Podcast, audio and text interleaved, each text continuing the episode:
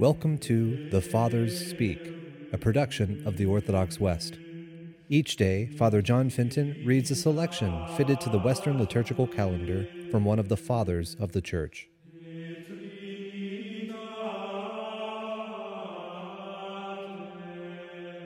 From a sermon by our Father among the Saints, Augustine. John is the voice, but the Lord is the Word who was in the beginning. John is the voice that lasts for a time. From the beginning, Christ is the Word who lives forever. Take away the Word, the meaning, and what is the voice?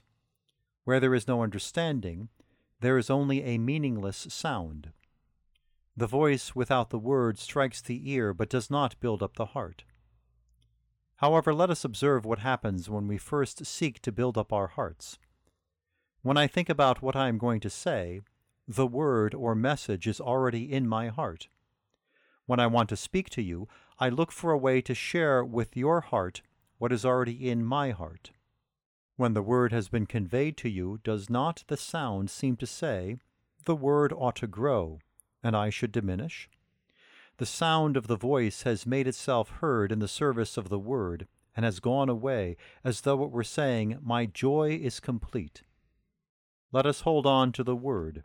We must not lose the word conceived inwardly in our hearts. Do you need proof that the voice passes away, but the divine word remains? Where is John's baptism today? It served its purpose, and it went away. Now it is Christ's baptism that we celebrate. It is in Christ that we all believe. We hope for salvation in Him. This is the message the voice cried out. Because it is hard to distinguish word from voice, even John himself was thought to be the Christ.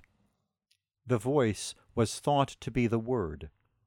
But the voice acknowledged what it was, anxious not to give offense to the Word. I am not the Christ, he said, nor Elijah, nor the prophet. And the question came, Who are you then? He replied, I am the voice of one crying in the wilderness, Prepare the way of the Lord. The voice of one crying in the wilderness is the voice of one breaking the silence.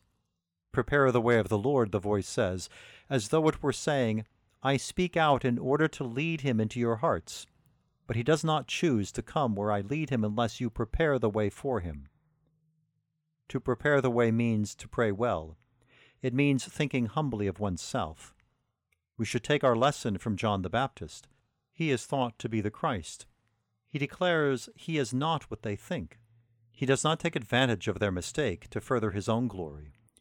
If he had said, I am the Christ, you can imagine how readily he would have been believed, since they believed he was the Christ even before he spoke. But he did not say it. He acknowledged what he was.